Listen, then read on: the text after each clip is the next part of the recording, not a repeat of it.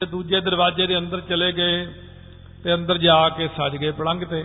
ਜਦੋਂ ਮਹਾਰਾਜ ਦੂਸਰੇ ਪਾਤਸ਼ਾਹ ਆਪਣੇ ਪੰਜ ਇਸ਼ਨਾਨਾ ਕਰਕੇ ਬੜੇ ਸਰਦਾ ਨਾਲ ਅੱਖਾਂ ਨੀਵੀਆਂ ਹੱਥ ਜੋੜੇ ਹੋਏ ਨੇ, ਗਲ 'ਚ ਪੱਲਾ ਪਾਇਆ, ਅੱਗੇ ਜਾ ਕੇ ਮੱਥਾ ਟੇਕ ਕੇ ਅੱਖਾਂ ਉੱਪਰ ਚੱਕੀਆਂ, ਤਾਂ ਦੇਖਦੇ ਕਿ ਗੁਰੂ ਨਾਨਕ ਦੇਵ ਜੀ ਤਾਂ ਉਹੀ ਨੇ ਜਿਹੜੇ ਮੈਨੂੰ ਲੈ ਕੇ ਆਏ ਨੇ, ਤਾਂ ਅੱਖਾਂ ਵਿੱਚੋਂ ਜਾਲ ਆ ਗਿਆ। ਨਾ ਮਹਾਰਾਜ, ਤੁਸੀਂ ਮੈਨੂੰ ਪਹਿਲਾਂ ਨਹੀਂ ਦੱਸਿਆ। ਕਹਿੰਦੇ, ਨਾ ਭਾਈ ਅਸੀਂ ਕੀ ਦੱਸਣਾ ਸੀ? ਤੁਹਾਡਾ ਨਾਮ ਦੱਸੋ ਕੀ ਹੈ? ਕਹਿੰਦੇ, ਮੇਰਾ ਨਾਮ ਲੈਣਾ। ਕਹਿੰਦੇ, ਮੈਂ ਦੇਣਾ। ਤੇ ਤੂੰ ਭਾਈ ਲੈਣ ਆਇਆ ਤੇ ਮੈਂ ਤੇਰਾ ਦੇਣਾ। ਲੈਣਦਾਰ ਥੱਲੇ ਹੀ ਹੁੰਦਾ। ਦੇਣਦਾਰ ਜਿਹੜਾ ਹੁੰਦਾ, ਇਸ ਕਰਕੇ ਲੈਣਦਾਰ ਉੱਪਰ ਬੈਠਦਾ ਹੁੰਦਾ ਘੋੜੀ ਤੇ। ਦੇਣ ਵਾਲਾ ਥੱਲੇ ਹੀ ਹੁੰਦਾ। ਇਤਨੀ ਨਿਮਰਤਾ ਜਦ ਬ੍ਰਹਮ ਗਿਆਨ ਦੀ ਦਾਤ ਗੁਰਤਾ ਗੱਦੀ ਦੀ ਦਾਤ ਬਖਸ਼ੀ, ਤਾਂ ਇਹ ਬਚਨ ਮਹਾਰਾਜ ਨੇ ਕਿਹਾ ਸੀ ਕਿ ਪੁਰਖਾ ਕਦੇ ਨਹੀਂ ਕਹਿਣਾ ਕਿ ਮੈਂ ਬ੍ਰਹਮ ਹਾਂ। ਇਹੀ ਕਹਿਣਾ ਕਿ ਮੈਂ ਦਾਸ, ਮੋਕੋ ਦਾਸ ਤਵਨ ਕਾ ਜਾਨੋ। ਦਸਵੇਂ ਪਾਤਸ਼ਾਹ ਦੀ ਅਵਸਥਾ। ਅਬ ਕੀ ਅਵਸਥਾ ਕਹਿਣੀ? ਉਹਨਾਂ ਦੀ ਇੱਕ ਅਵਸਥਾ, ਉਹ ਕੋ ਮਨੁੱਖ ਥੋੜੀ ਨੇ ਉਹਨਾਂ ਦੀ ਅਵਸਥਾ ਕਹਿਣੀ ਹੈ। ਬ੍ਰਹਮ ਦੀ ਕਾਦੀ ਬ੍ਰਹਮ ਤਾਂ ਬ੍ਰਹਮ ਹੀ ਹੁੰਦਾ। ਇਹ ਉਹਦਾ ਉਹਨਾਂ ਨੇ ਆਪਾਂ ਨੂੰ ਦਾਸਾ ਭਾਵ ਸਿਖਾਉਣ ਲਈ ਕਈ ਵਾਰੀ ਲਿਖਿਆ, ਦਾਸ ਦਾਸ ਦਾਸ। ਚੌਥੇ ਪਾਤਸ਼ਾਹ ਨੇ ਲਿਖਿਆ, ਮੋਕੋ ਕੀਜੈ ਦਾਸ ਦਾਸ, ਦਾਸਨ ਕੋ। ਇਸ ਕਰਕੇ ਕਹਿੰਦੇ ਅੰਦਰ ਭਾਵੇਂ ਬ੍ਰਹਮ ਗਿਆਨ ਹੋ ਵੀ ਜਾਵੇ ਪਰ ਸੰਗਤ ਦੇ ਤਾਂ ਆਪਾਂ ਜੋੜਿਆਂ ਦੇ ਸੇਵਾਦਾਰ ਹੀ ਬਣੇ ਰਹਿਣਾ। ਜਿਉ ਕਿਉ ਸ਼ਕਤ ਮੈਤ ਕੋ ਥਰੋ ਤਿਉ ਤਿਉ ਛਿਮਾ ਅਜਰ ਕੋ ਜਰੋ।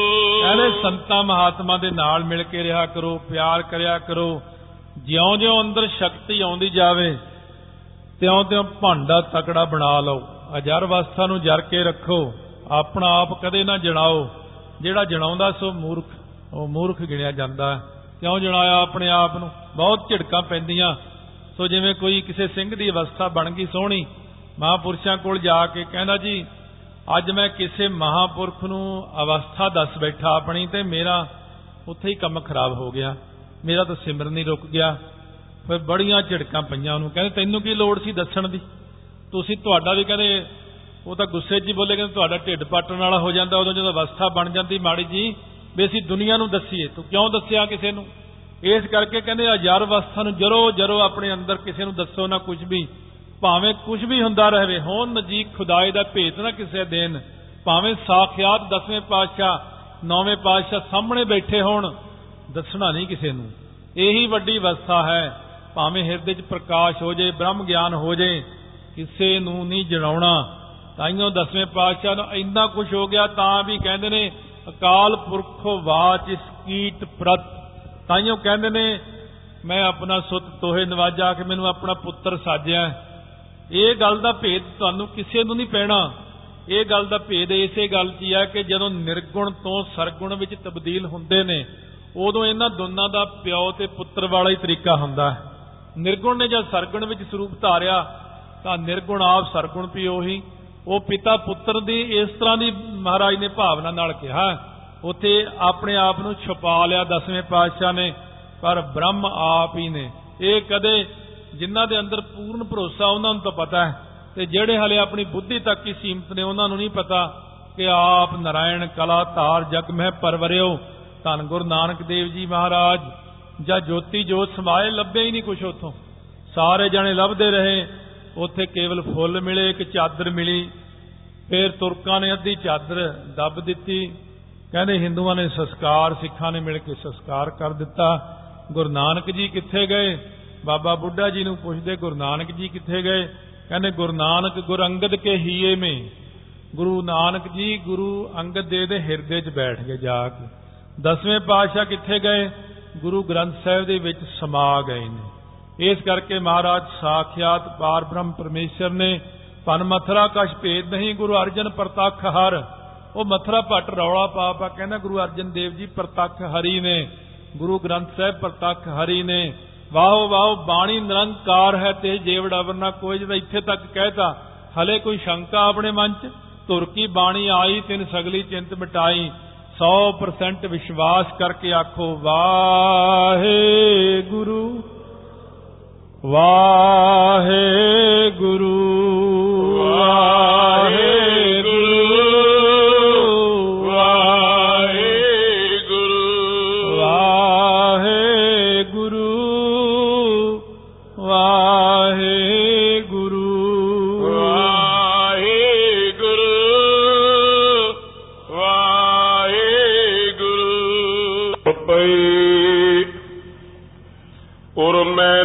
ਨਵ ਅੰਗੁਸ਼ਟ ਪਰਮਾਨ। ਜੀਵਾਤਮ ਕੋ ਬਾਤ ਪਛਾਨ। ਬੁੱਧ ਮੈਂ ਪ੍ਰਤੀਬਿੰਬਤ ਪਾ ਬ੍ਰਹਮ। ਜੜ ਚੇਤਨ ਮਿਲ ਪੇਕ ਧਰਮ। ਧੰਨ ਧੰਨ ਸਾਹਿਬ ਸ੍ਰੀ ਗੁਰੂ ਗ੍ਰੰਥ ਸਾਹਿਬ ਮਹਾਰਾਜ ਦੀ ਪਾਵਨ ਪਵਿੱਤਰ ਹਜ਼ੂਰੀ ਵਿੱਚ ਸਜੀ ਹੋਏ ਗੁਰੂ ਰੂਪ, ਗੁਰੂ ਖਾਲਸਾ, ਸਾਧ ਸੰਗਤ ਜੀ ਆਓ। ਪਿਆਰ, ਸਤਿਕਾਰ ਸਹਿਤ ਫਤਿਹ ਉਚਾਰਨ ਕਰੀਏ। ਵਾਹਿਗੁਰੂ ਜੀ ਕਾ ਖਾਲਸਾ, ਵਾਹਿਗੁਰੂ ਜੀ ਕੀ ਫਤਿਹ। ਧੰਨ ਧੰਨ ਸਤਿਗੁਰੂ, ਗੁਰੂ ਗੋਬਿੰਦ ਸਿੰਘ ਸਾਹਿਬ ਜੀ ਮਹਾਰਾਜ, ਧੰਨ ਧੰਨ ਭਾਈ ਦਇਆ ਸਿੰਘ ਜੀ। ਸੋ ਪਾਵਨ ਪਵਿੱਤਰ ਉਪਦੇਸ਼ ਸ਼ਰਵਣ ਕਰ ਰਹੇ ਹਾਂ ਗੁਰਮਤ ਅਨੁਸਾਰ ਕਿਸ ਪ੍ਰਕਾਰ ਆਪਣਾ ਜੀਵਨ ਬਤੀਤ ਕਰਨਾ ਹੈ। ਉੱਚੀ ਤੋਂ ਉੱਚੀ ਅਵਸਥਾ ਵਿੱਚ ਜਾ ਕੇ ਵੀ ਆਪਣੇ ਆਪ ਨੂੰ ਦਾਸਾ ਭਾਵ ਦੇ ਵਿੱਚ ਰੱਖਣਾ ਹੈ। ਸੰਗਤ ਦੇ ਚਰਨ ਧੂੜ ਬਣ ਕੇ ਰਹਿਣਾ। ਸੋ ਜਿਸ ਪ੍ਰਕਾਰ ਬਹੁਤ ਵੱਡਾ ਬ੍ਰਿਕਸ਼ ਜਿਉਂ-ਜਿਉਂ ਫਲ ਲੱਗਦੇ ਜਾਂਦੇ ਨੇ, ਤਿਉਂ-ਤਿਉਂ ਝੁਕਦਾ ਜਾਂਦਾ ਹੈ।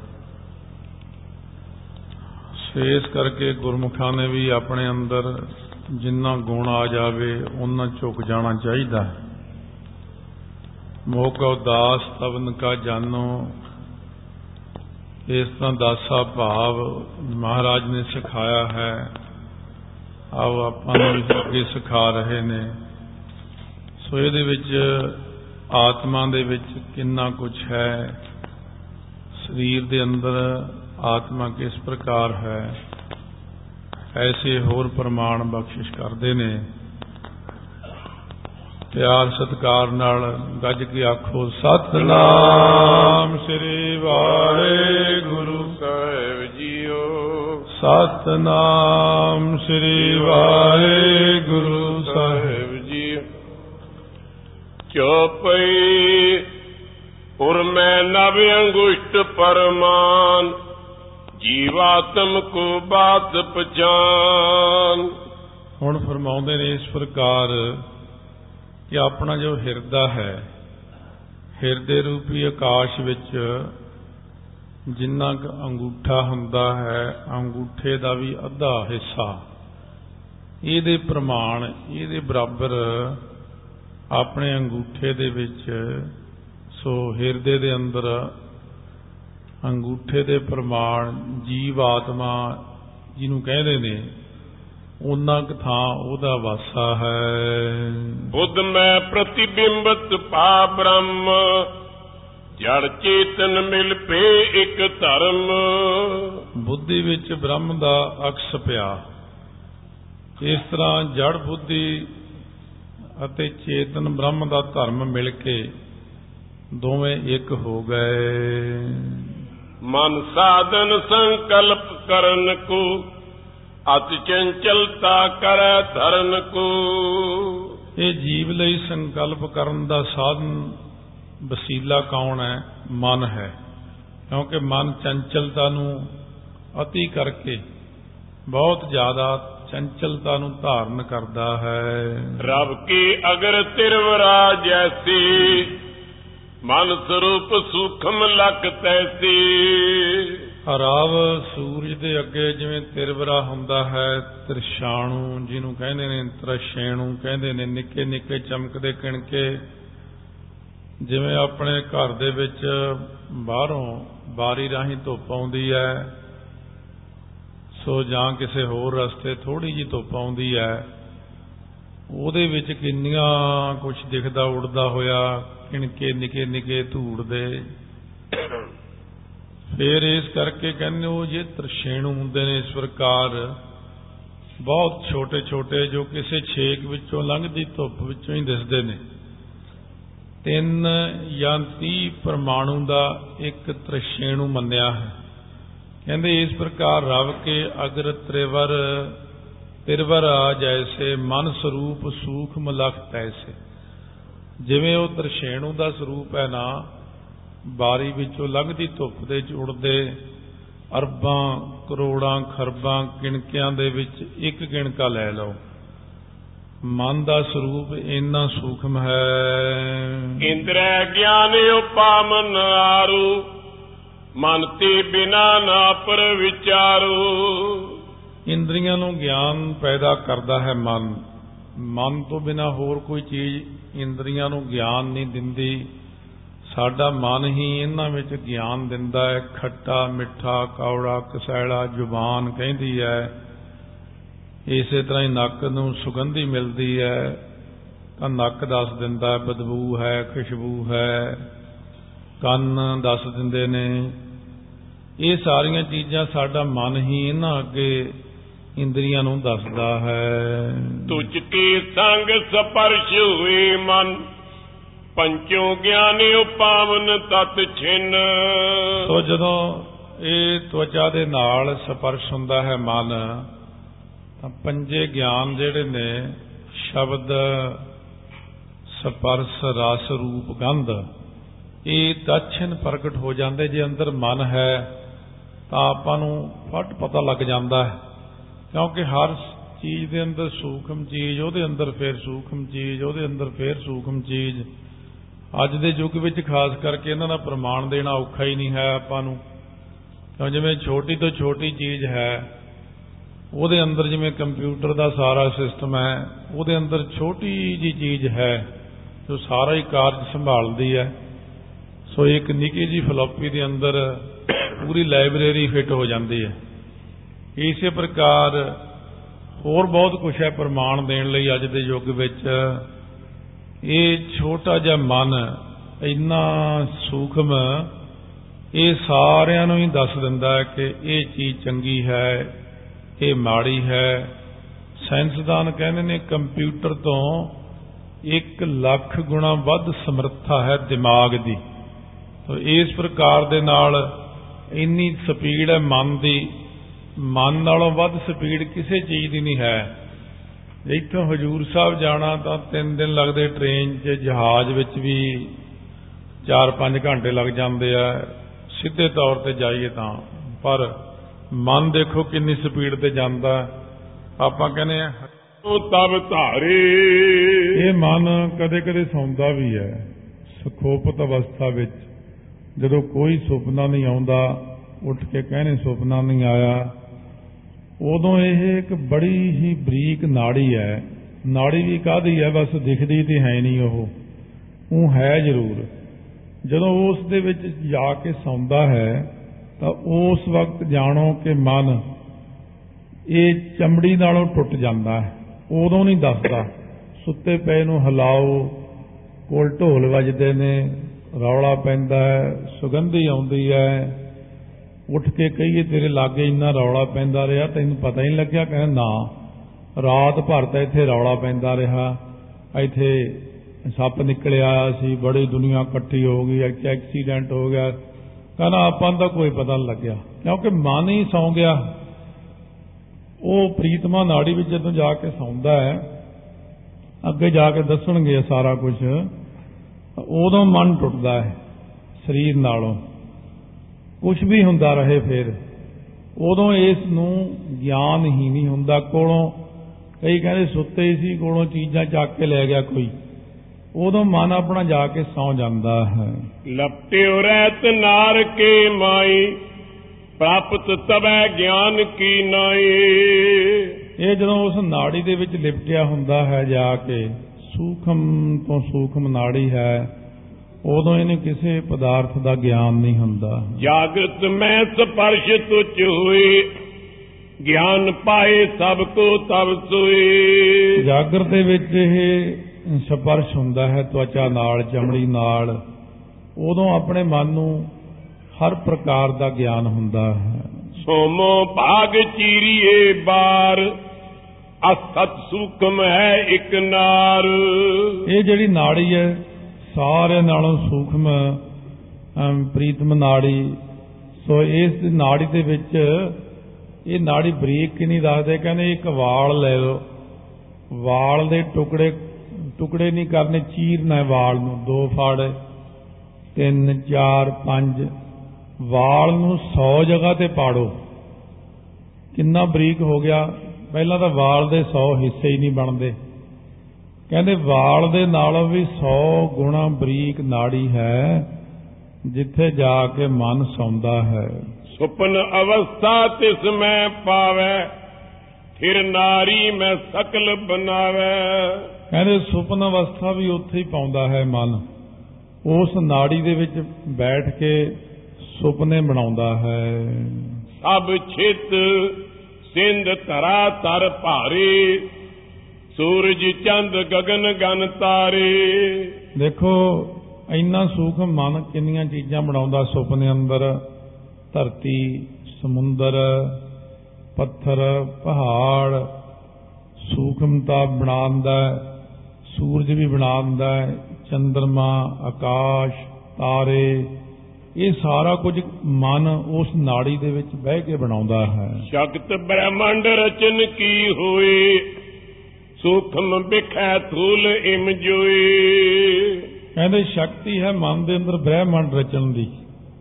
ਇਹ ਸੂਖਮ ਦੇ ਵਿੱਚ ਬ੍ਰਹਿਮੰਡ ਰਚਣ ਦੀ ਸ਼ਕਤੀ ਇਹਦੀ ਇੰਨੀ ਹੈ ਕਿ ਉਹ ਸੂਖਮ ਦੇ ਵਿੱਚ ਜਿਹੜਾ ਮਨ ਹੈ ਨਾ, ਉਹ ਅਸਥੂਲ ਦਿਖਾਈ ਦਿੰਦਾ। ਸੂਖਮ ਵਿੱਚ ਅਸਥੂਲ ਸੁਪਨੇ ਅੰਦਰ ਪ੍ਰਤੱਖ ਖਾ ਰਹੇ ਹੈ, ਲੜ ਰਹੇ ਹੈ, ਝਗੜ ਰਹੇ ਹੈ, ਰੋ ਰਿਹਾ ਹੈ, ਹੱਸ ਰਿਹਾ ਹੈ ਸਾਰਾ ਕੁਝ ਹੈ, ਸਿਰ ਤੇ ਪੰਡ ਚੁੱਕੀ ਹੋਈ ਹੈ। ਸੁਪਨਾ ਵੀ ਉਸ ਤਰ੍ਹਾਂ ਹੀ ਆਉਂਦਾ ਆਪਾਂ ਨੂੰ, ਜਿਵੇਂ ਜਾਗਦੇ ਹੁੰਦੇ ਆ। ਪ੍ਰਤੱਖ ਸੁਪਨੇ ਵਿੱਚ ਗੱਲਾਂ ਕਰਦੇ ਆ, ਕਈ ਵਾਰ ਪਾਠ ਕਰਨ ਲੱਗ ਜਾਂਦੇ ਆ। ਕਈ ਵਾਰ ਸੁਪਨੇ ਵਿੱਚ ਸਾਰੀ ਰਾਤ ਬੰਦਾ ਡਰਦਾ ਹੀ ਰਹਿੰਦਾ, ਕਈ ਵਾਰ ਜਿਉਂ ਦੌੜਦੇ, ਕੋਈ ਆਪਣੇ ਪਿੱਛੇ ਦੌੜਦਾ।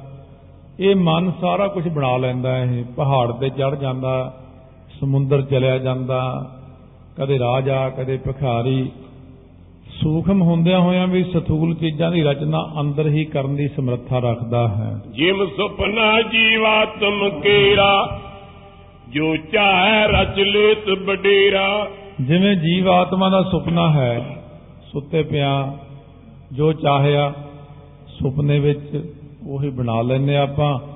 ਸੁੱਤੇ ਪਿਆ ਆਪਾਂ ਸਭ ਕੁਝ ਬਣਾ ਲੈਨੇ ਆ ਕਈ ਵਾਰੀ ਸੁਪਨੇ 'ਚ ਬੰਦਾ ਰਾਜਾ ਬਣ ਜਾਂਦਾ ਹੈ ਫੌਜਾਂ ਬਣ ਜਾਂਦੀਆਂ ਨੇ ਕਈ ਕੁਝ ਬਣ ਜਾਂਦਾ ਉਹ ਕੁਝ ਜੋ ਨਹੀਂ ਹੁੰਦਾ ਜਾਗਦਿਆਂ ਇਉਂ ਸੁੱਤਿਆਂ ਪਿਆ ਇਹਦੀ ਸਮਰੱਥਾ ਵੱਧ ਜਾਂਦੀ ਹੈ। ਤਿਮ ਈਸ਼ਰ ਕੋ ਸੁਪਨਾ ਆਇ ਵਿਦ ਪ੍ਰਪੰਚ ਜੇਤਕ ਦ੍ਰਿਸ਼ ਲੈ। ਕਹਿੰਦੇ ਆ ਜਿੰਨੀ ਤੁਸੀਂ ਦੁਨੀਆ ਬਣੀ ਦੇਖਦੇ ਹੋ ਜਿਵੇਂ ਆਪਾਂ ਸੁਪਨੇ ਦਾ ਸੰਸਾਰ ਰਚਦੇ ਆ ਸੋ ਜਿੰਨਾ ਕੋ ਬ੍ਰਹਮਾ ਦੀ ਰਚਨਾ ਸੰਸਾਰ ਆਪਾਂ ਨੂੰ ਇਹ ਦਿਖਾਈ ਦੇ ਰਿਹਾ ਨਾ ਇਹ ਈਸ਼ਵਰ ਦਾ ਸੁਪਨਾ ਹੈ। ਜਿਵੇਂ ਆਪਣੇ ਸੁਪਨੇ ਵਿੱਚ ਆਪਣਾ ਇੱਕ ਸੰਸਾਰ ਬਣਦਾ ਹੈ ਇਸੇ ਤਰ੍ਹਾਂ ਹੀ ਇਹ ਈਸ਼ਵਰ ਦਾ ਸੁਪਨਾ ਹੈ।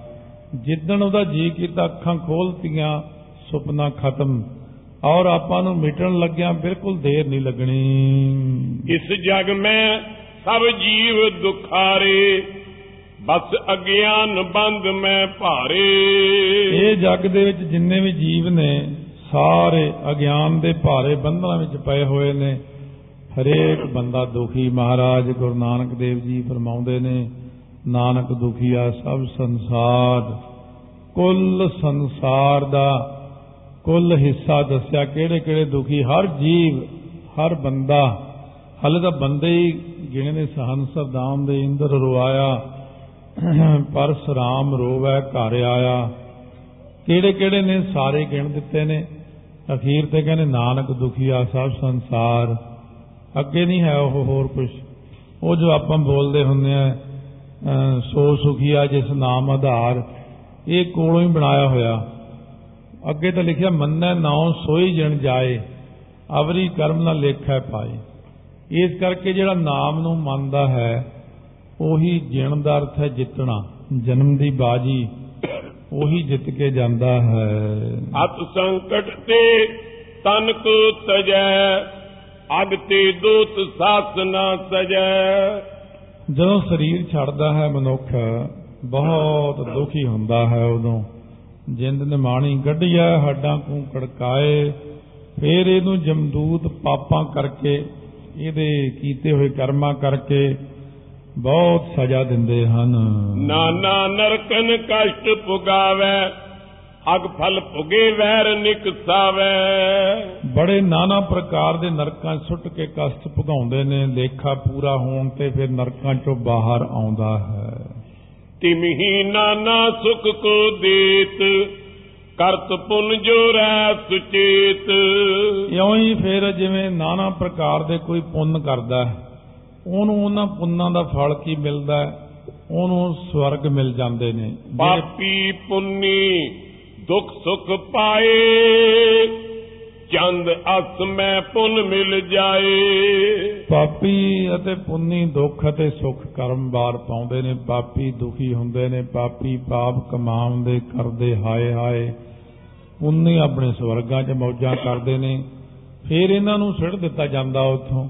ਸਵਰਗਾਂ ਵਾਲਿਆਂ ਨੂੰ ਉੱਥੋਂ ਪੁੰਨੀਆਂ ਨੂੰ ਸਵਰਗਾਂ ਵਿੱਚੋਂ ਪਾਪੀਆਂ ਨੂੰ ਨਰਕਾਂ ਵਿੱਚੋਂ ਫਿਰ ਦੋਨਾਂ ਦੀ ਇੱਕੋ ਹੀ ਹਾਲਤ ਹੁੰਦੀ ਹੈ ਫਿਰ ਆ ਜਾਂਦੇ ਨੇ। ਫਿਰ ਇਹ ਕਿੱਥੇ ਹੁੰਦੇ ਨੇ? ਕਹਿੰਦੇ ਚੰ드ਰਮਾ ਦੀਆਂ ਕਿਰਨਾਂ ਦੇ ਵਿੱਚ ਅੰਸ਼ ਮਿਲ ਜਾਂਦੀ ਇਹਨਾਂ ਜੀਵਾਂ ਦੀ। ਤਿੰਨ ਦੁਆਰਾ ਅੰਨਨ ਮਾਏ ਆਵੇ ਚਾਕੀ ਮੂਸਲ ਤੇ ਦੁੱਖ ਪਾਵੇ। ਫਿਰ ਉਹਨਾਂ ਕਿਰਨਾਂ ਦੇ ਰਾਹੀਂ ਇਹ ਜਿਹੜੀ ਕਣਕ ਬੀਜੀ ਹੋਈ ਹੈ ਚੌਲ ਹੈ ਇਤਿਆਦਿਕ ਅੰਨ ਹੈ।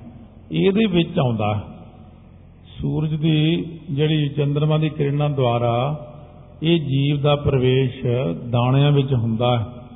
ਫਿਰ ਆਪਾਂ ਇਹ ਦਾਣੇ ਕੱਢਦੇ ਆ, ਦਾਣੇ ਕੱਢ ਕੇ ਸੁਕਾਉਣੇ ਉਸ ਤੋਂ ਬਾਅਦ ਧੋ ਧਾ ਕੇ ਚੱਕੀ ਤੇ ਭੇਜ ਦਿੰਦੇ ਆ। ਚੱਕੀ ਦੇ ਮੂਸਲਾਂ 'ਚ ਘੁੰਮਦਾ ਚੰਗੀ ਤਰ੍ਹਾਂ। ਮਰਦਾ ਨਹੀਂ ਹੈ।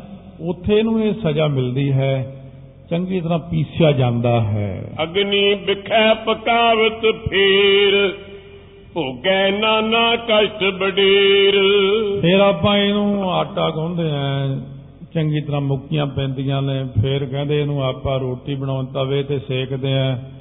ਮਰਦਾ ਨਹੀਂ ਜੇਤੇ ਦਾਣੇ ਅੰਨ ਕੇ ਜੀਆਂ ਬਾਝ ਨਾ ਕੋਏ। ਇਹ ਉਹੀ ਜੀ ਆ ਆਪਾਂ ਸਾਰੇ ਇੱਥੇ ਹੀ ਫਿਰਦੇ ਹੁੰਦੇ ਆ।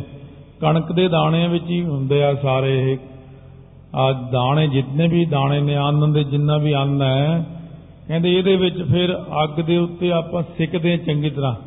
ਔਰ ਰੋਟੀ ਜਿਹੜੀ ਆਪਣੀ ਉਹ ਰੋਟੀ ਦੇ ਵਿੱਚ ਸਿੱਕਦਾ ਜੀਵ ਚੰਗੀ ਤਰ੍ਹਾਂ ਕਿਉਂਕਿ ਸੂਖਮ ਬਹੁਤਾ ਜ਼ਿਆਦਾ ਹੈ ਨਾ ਬਹੁਤ ਹੀ ਸੂਖਮ ਹੈ। ਇਸ ਤਰ੍ਹਾਂ ਸਜ਼ਾ ਭੁਗਤਦਾ ਹੈ। ਪੁਨ ਪ੍ਰਾਣੀ ਕੇ ਦਾੜਨ ਮਾਏ ਚਿਤਬੋ ਪੰਤਨ ਤੇ ਦੁੱਖ ਪਾਏ। ਫਿਰ ਬੰਦੇ ਦੀਆਂ ਜਾੜਾਂ ਥੱਲੇ ਪਿਸਦਾ ਆ ਕੇ। ਰੋਟੀ ਦੀ ਬੁਰਕੀ ਬੁਰਕੀ ਕਰਕੇ ਤੋੜ ਕੇ ਜਾੜਾਂ ਥੱਲੇ ਪੀ ਪੀ ਕੇ ਖਾਂਦੇ ਆ। ਬਹੁਤ ਤਰ੍ਹਾਂ ਚਿੱਥ ਕੇ ਰੋਟੀ ਖਾਈਦੀ ਹੈ। ਉਦਰ ਵਿਖੈ ਜਠਰ ਅਗਨੀ ਤੇਜ ਤੈ ਸੰਕਟ ਲੈ ਅਸਨ ਅਮੇਜ। ਕਹਿੰਦੇ ਭੋਜਨ ਵਿੱਚ ਮਿਲਿਆ ਹੋਇਆ ਉੱਥੇ ਜਾ ਕੇ ਜਠਰਾਗਨ ਅਗਨੀ ਜਿੱਥੇ ਬਹੁਤ ਪੇਟ ਦੇ ਵਿੱਚ ਜਠਰਾਗਨ ਅਗਨੀ ਹੈ ਜਿੱਥੇ ਸਭ ਚੀਜ਼ਾਂ ਹਜਮ ਹੋ ਜਾਂਦੀਆਂ ਨੇ। ਉੱਥੇ ਜਾ ਕੇ ਹਜਮ ਨਹੀਂ ਹੁੰਦਾ ਹੈ ਤਾਂ ਵੀ ਹਜਮ ਨਹੀਂ ਹੁੰਦਾ ਇੰਨੀ ਅੱਗ ਦੇ ਵਿੱਚ ਜਾ ਕੇ ਵੀ ਇਹ ਜਿਉਂਦਾ ਕਸ਼ਟ ਸਹਾਰਦਾ ਹੈ। ਪੁਨ ਰਸ ਸੰਗ ਨਸਾ ਮੈਂ ਬਸੈ ਤਨ ਕੋ ਰੁਦਰ ਹੋਤ ਦੁਖ ਗ੍ਰਸੈ। ਫਿਰ ਇਹ ਜਾ ਕੇ ਨਸਾਂ ਦੇ ਵਿੱਚ ਵਸਦਾ ਹੈ ਨਾੜੀਆਂ ਦੇ ਵਿੱਚ। ਉੱਥੇ ਸਰੀਰ ਵਿੱਚ ਨਾੜੀਆਂ ਅੰਦਰ ਖੂਨ ਰੂਪ ਬਣ ਜਾਂਦਾ ਹੈ। ਉਸ ਦੇ ਵਿੱਚ ਫਿਰ ਖੂਨ ਰੂਪ ਹੋ ਕੇ ਦੁੱਖ ਪਾਉਂਦਾ ਹੈ ਜਿਹਨੂੰ ਆਮ ਤੌਰ ਤੇ ਕਹਿੰਦੇ ਸੈੱਲ ਬਣ ਗਿਆ ਉਹ ਛੋਟੇ ਛੋਟੇ ਸੈੱਲਾਂ ਦੀ ਗਿਣਤੀ ਇਹ ਬਣ ਜਾਂਦੀ ਹੈ ਬਹੁਰ ਸ਼ਰੋਣ ਤੇ ਆਮਖ ਬਨੈ ਤਹਾਂ ਪਹੁੰਚ ਬੜ ਸੰਕਟ ਸਨੈ ਫਿਰ ਉਸੇ ਖੂਨ ਤੋਂ ਮਾਸ ਬਣਦਾ। ਮਾਸ ਦੇ ਵਿੱਚ ਜਾ ਕੇ ਫਿਰ ਦੁੱਖ ਪਾਉਂਦਾ ਹੈ ਸਨੇ ਸਨੇ ਪੁਨ ਮੇਦ ਮਜਾਰਾ ਤਾਏ ਬਸੈ ਸਭ ਰੀਤ ਦੁਖਾਰਾ। ਫਿਰ ਇਹ ਜਾ ਕੇ ਮਾਸ ਤੋਂ ਮਿੱਝ ਦੇ ਰੂਪ ਵਿੱਚ ਤਬਦੀਲ ਹੋ ਜਾਂਦਾ ਉੱਥੇ ਵਸਦਾ ਹੈ। ਅਸਤੀ ਮੈਂ ਮੁਸ਼ਕਲਤਾ ਪਾਏ ਇਮੀ ਸਬਤ ਧਾਤ ਮੈਂ ਜਾਏ। ਫਿਰ ਹੱਡੀਆਂ ਵਿੱਚ ਚਲਿਆ ਜਾਂਦਾ ਇਸੇ ਤਰ੍ਹਾਂ ਹੀ ਸੱਤਾਂ ਧਾਤਾਂ ਵਿੱਚ ਇਹ ਜੀਵ ਘੁੰਮਦਾ ਜਾ ਕੇ ਹੁਣ ਬੀਰਜ ਕੇ ਮਿਲ ਕੈ ਸੰਗ ਪ੍ਰਾਨੀ ਕੇ ਉਪਜਾਏ ਅਨੰਗ। ਸੋ ਇਸੇ ਤਰ੍ਹਾਂ ਹੀ ਫਿਰ ਇਹ ਜਾ ਕਰਕੇ ਜੀਵ ਦੀ ਮਣੀ ਦੇ ਵਿੱਚ ਮਿਲ ਕੇ ਫਿਰ ਇਸ ਤਰ੍ਹਾਂ ਜੀਵ ਦੇ ਸੰਜੋਗ ਕਰਕੇ ਸੋ ਮਿਲ ਮਾਤ ਪਿਤਾ ਪਿੰਡ ਕਮਾਇਆ। ਫਿਰ ਮਾਤਾ ਪਿਤਾ ਤੋਂ ਜੀਵ ਫਿਰ ਜਨਮ ਲੈਂਦਾ ਹੈ। ਤੈਨੋ ਮਾਸ ਬਾਸ ਕੋ ਪਾਏ ਦੁੱਖ ਭੋਗੈ ਮਨ ਸਿਰ ਤਰਵਾਏ। 9 ਮਹੀਨੇ ਤੱਕ ਪੁੱਠਾ ਲਟਕਦਾ ਹੈ ਸਿਰ ਜਿਹੜਾ ਥੱਲੇ ਨੂੰ ਹੁੰਦਾ ਹੈ ਔਰ ਪੈਰ ਉੱਪਰ ਨੂੰ ਹੋ ਜਾਂਦੇ ਨੇ, ਗੁਰਬਾਣੀ ਅੰਦਰ ਮਹਾਰਾਜ ਨੇ ਇਹ ਜੇ ਹਜ਼ਾਰਾਂ ਹੀ ਪ੍ਰਮਾਣ ਦਿੱਤੇ ਨੇ ਕਿ ਉਹ ਜੀਵ ਇੰਨਾ ਦੁੱਖ ਪਾਉਣ ਨਾਲੋਂ ਛੁਟਕਾਰਾ ਕਰਾ ਲਾ ਤਾਂ ਇਹਨਾਂ ਬੰਧਨਾਂ ਤੋਂ ਕਹਿੰਦੇ ਨੇ ਛੁਟਕਾਰਾ ਕਰਾ ਲਓ, ਨਾਮ ਇਸ ਕਰਕੇ ਜਪਿਆ ਜਾਂਦਾ ਹੈ। ਕਸ਼ਟ ਗਰਭ ਕੇ ਗਿਨੇ ਨ ਜਾਏ ਜਿਨ ਕੋ ਸੁਨ ਰੋਮਾਂਚ ਵੈ ਆਏ। ਮਾਤਾ ਦੇ ਉਦਰ ਵਿੱਚ ਇੰਨਾ ਦੁੱਖ ਭੋਗਦਾ ਜਿਨ੍ਹਾਂ ਨੂੰ ਸੁਣ ਕੇ ਬੰਦੇ ਦੀ ਰੁਮਾਵਲੀ ਖੜੀ ਹੋ ਜਾਂਦੀ ਇੰਨਾ ਦੁਖੀ ਹੁੰਦਾ ਹੈ, ਇੰਨਾ ਦੁਖੀ ਹੁੰਦਾ ਹੈ ਕਿ ਕਹਿੰਦੇ ਇੰਨੇ ਦੁੱਖ ਭੋਗਦਾ ਹੈ। ਨੀਠ ਨੀਠ ਬਾਰ ਕੋ ਆਵੇ ਆਪ ਦੁਖੀ ਜਨਨੀ ਦੁਖ ਦੇਤ। ਜਨਮ ਵੇਲੇ ਆਪ ਵੀ ਦੁਖੀ ਹੁੰਦਾ ਹੈ ਮਾਤਾ ਨੂੰ ਵੀ ਦੁਖੀ ਕਰਦਾ ਹੈ। ਤਿਮ ਬਾਹਰ ਪਾ ਦੁਖ ਬੋ ਪੀਰਾ। ਕਿਤਕ ਸਮੈ ਮੈਂ ਚੇਤਨ ਹੋਏ ਸੁਧ ਕੋ ਪਾਏ ਉਠਤ ਹੈ ਰੋਏ। ਫਿਰ ਬੜੀ ਦੇਰ ਬਾਅਦ ਪੀੜਾ ਦਾ ਮਾਰਿਆ ਹੋਇਆ ਬੇਹੋਸ਼ ਰਹਿੰਦਾ। ਫਿਰ ਡਾਕਟਰ ਹੱਥ ਹੁੱਥ ਮਾਰਦੇ ਨੇ ਕਦੇ ਮੰਜੇ ਤੇ ਸਿੱਟਦੇ ਨੇ ਮਸਾਂ ਹੀ ਜਾ ਕੇ ਕਿਤੇ ਰੋਣ ਲੱਗਦਾ ਫਿਰ ਫਿਰ ਦੁਖੀ ਹੁੰਦਾ ਹੈ। ਬਾਲ ਅਵਸਥਾ ਮੈਂ ਦੁਖ ਖਨੇ ਰਾਵ ਰੰਕ ਕੇ ਇਹ ਸਭ ਬਨੇ। ਬਾਲ ਅਵਸਥਾ ਦੇ ਜਿੰਨੇ ਦੁੱਖ ਨੇ ਇਹ ਗਰੀਬ ਅਮੀਰ ਸਾਰਿਆਂ ਨੂੰ ਝੱਲਣੇ ਚਾਹੇ ਕੋਈ ਰਾਜਾ ਹੈ ਚਾਹੇ ਪਰਜਾ ਹੈ ਗਰੀਬ ਹੈ ਅਮੀਰ ਹੈ ਇਹ ਦੁੱਖ ਤਾਂ ਸਾਰਿਆਂ ਨੂੰ ਭੋਗਣਾ ਹੀ ਪੈਂਦਾ ਹੈ। ਸਗਰੇ ਗਰਭ ਵਿਖੈ ਪਰ ਆਵੇਂ ਬਾਲ ਮੂੜ ਰੋਦਨ ਤਪਤਾਵੈ। ਸੋ ਕਹਿੰਦੇ ਇਸੇ ਪ੍ਰਕਾਰ ਮਾਤਾ ਦੇ ਉਦਰ ਦੇ ਵਿੱਚ ਜਦੋਂ ਆਉਂਦੇ ਨੇ ਫਿਰ ਸੰਸਾਰ ਚ ਆਉਂਦੇ ਨੇ ਫਿਰ ਬਾਲਕ ਰੋਂਦੇ ਨੇ ਬੱਚਾ ਮੂਰਖ ਹੁੰਦਾ, ਇਹਨੂੰ ਪਤਾ ਤਾਂ ਹੁੰਦਾ ਨਹੀਂ ਕਿਸੇ ਗੱਲ ਦਾ। ਨਾ ਤਾਂ ਦੱਸ ਸਕਦਾ ਮੇਰੇ ਪੇਟ ਦਰਦ ਹੈ। ਲੱਤਾਂ ਜੀਆਂ ਇਕੱਠੀਆਂ ਕਰੀ ਜਾਂਦਾ, ਸਾਰੀ ਰਾਤ ਰੋਈ ਜਾਂਦਾ ਹੈ। ਮਾਤਾ ਦੁਖੀ, ਪਰਿਵਾਰ ਦੁਖੀ, ਪਤਾ ਹੀ ਨਹੀਂ ਲੱਗਦਾ, ਕਹਿੰਦੇ ਬੱਚਾ ਰੋਂਦਾ ਕਿਉਂ ਹੈ? ਇਹ ਨਾ ਬੋਲ ਸਕਦਾ, ਨਾ ਕੋਈ ਦੱਸ ਸਕਦਾ ਹੈ। ਕਸ਼ਟ ਹੋਤ ਨੈ ਜਾਤ ਬਤਾਇਓ, ਸਦਾ ਅਸੁਚ ਡੈਕਤ ਡਰ ਪਾਇਓ। ਜੇ ਦੁੱਖ ਹੁੰਦਾ ਦੱਸਿਆ ਨਹੀਂ ਜਾਂਦਾ, ਸਦਾ ਅਸੁੱਚ। ਸੁੱਚਮ ਤੋਂ ਬਿਨਾਂ ਹੀ ਰਹਿੰਦਾ। ਕਿਉਂਕਿ ਹਮੇਸ਼ਾ ਬਿਸਤਰੇ ਤੇ ਕਿਰਿਆ ਕਰਦਾ ਰਹਿੰਦਾ, ਕੋਈ ਨਾ ਕੋਈ ਅਪਵਿੱਤਰਤਾ ਰੱਖਦਾ। ਬੜੀ ਮਾਤਾ ਨੂੰ ਵੀ ਅਪਵਿੱਤਰ ਰੱਖਦਾ, ਕਮਰੇ 'ਚ ਵੀ ਅਪਵਿੱਤਰਤਾ ਹੋ ਗਈ। ਇਸ ਤਰ੍ਹਾਂ ਸਰੀਰ ਦੀ ਅਪਵਿੱਤਰਤਾ ਡਹਿਕਦਾ ਬੜਾ। ਇੱਕਦਮ ਤੜਪਕ ਜਾਂਦਾ, ਸੁੱਤਾ ਪਿਆ, ਡਰ ਜਾਂਦਾ। ਘਰ ਦੇ ਫਿਰ ਮਾਤਾ ਉੱਪਰ ਹੱਥ ਰੱਖਦੀ ਹੈ, ਪਾਠ ਕਰਦੀ ਹੈ। ਉਹ ਜਿਹੜਾ ਡਹਿਕਦਾ ਜਾਂ ਤਰਬਕਦਾ ਕਿਉਂ ਹੈ? ਕਹਿੰਦੇ ਇਹ ਤਾਂ ਇਹਨੂੰ ਹੀ ਪਤਾ ਕੀ ਸੁਪਨਾ ਆਇਆ ਜਾਂ ਇਹਨੂੰ ਕੀ ਦਿਖਿਆ ਹੈ। ਇਉਂ ਡਰਦਾ ਰਹਿੰਦਾ ਹੈ। ਰਹਿ ਅਸ਼ਕਤ ਕਿਰਿਆ ਨ ਹੋਏ ਜਾਚੈ ਚੰਦ ਕਾਂ ਦੇ ਕੋਏ ਸ਼ਕਤੀ ਤੋਂ ਰਹਿਤ ਹੁੰਦਾ ਹੈ ਕਿਰਿਆ ਕੋਈ ਹੁੰਦੀ ਨਹੀਂ। ਐਵੇਂ ਬੈਠਾ ਬੈਠਾ ਕੋ ਮੈਂ ਤਾਂ ਚੰਦਰਮਾ ਲੈਣਾ ਜਿੱਦ ਕਰ ਲੈਂਦਾ। ਚੰਦਰਮਾ ਇਹਨੂੰ ਕੌਣ ਲਿਆ ਕੇ ਦੇਵੇ ਹੁਣ? ਕਹਿੰਦੇ ਫੇਰ ਰੋਂਦਾ ਉੱਚੀ ਉੱਚੀ ਮੈਂ ਤਾਂ ਆਹ ਲੈਣਾ ਮੈਂ ਤਾਂ ਉਹ ਲੈਣਾ। ਸੋ ਇਸ ਪ੍ਰਕਾਰ ਦੇ ਨਾਲ ਅਹ, ਅਕਬਰ ਕਹਿਣ ਲੱਗਿਆ ਨਿਆਣੇ ਕਿਵੇਂ ਤੰਗ ਕਰਦੇ ਹਨ? ਬੀਰਬਲ ਨੂੰ ਕਹਿੰਦੇ ਬਹੁਤ ਤੰਗ ਕਰਦੇ। ਕਹਿੰਦੇ ਕਿਵੇਂ ਕਰਦੇ ਆ? ਕਹਿੰਦੇ ਜੀ ਮੈਂ ਨਿਆਣਾ ਬਣ ਕੇ ਤੁਹਾਨੂੰ ਦਿਖਾ ਦਿੰਦਾ ਤੁਸੀਂ ਮੇਰੀ ਇੱਛਾ ਪੂਰੀ ਕਰ ਦਿਓ। ਰੋਣ ਲੱਗ ਗਿਆ ਕਹਿੰਦਾ ਮੈਂ ਤਾਂ ਅਹ, ਹੱਥ ਹੀ ਲੈਣਾ।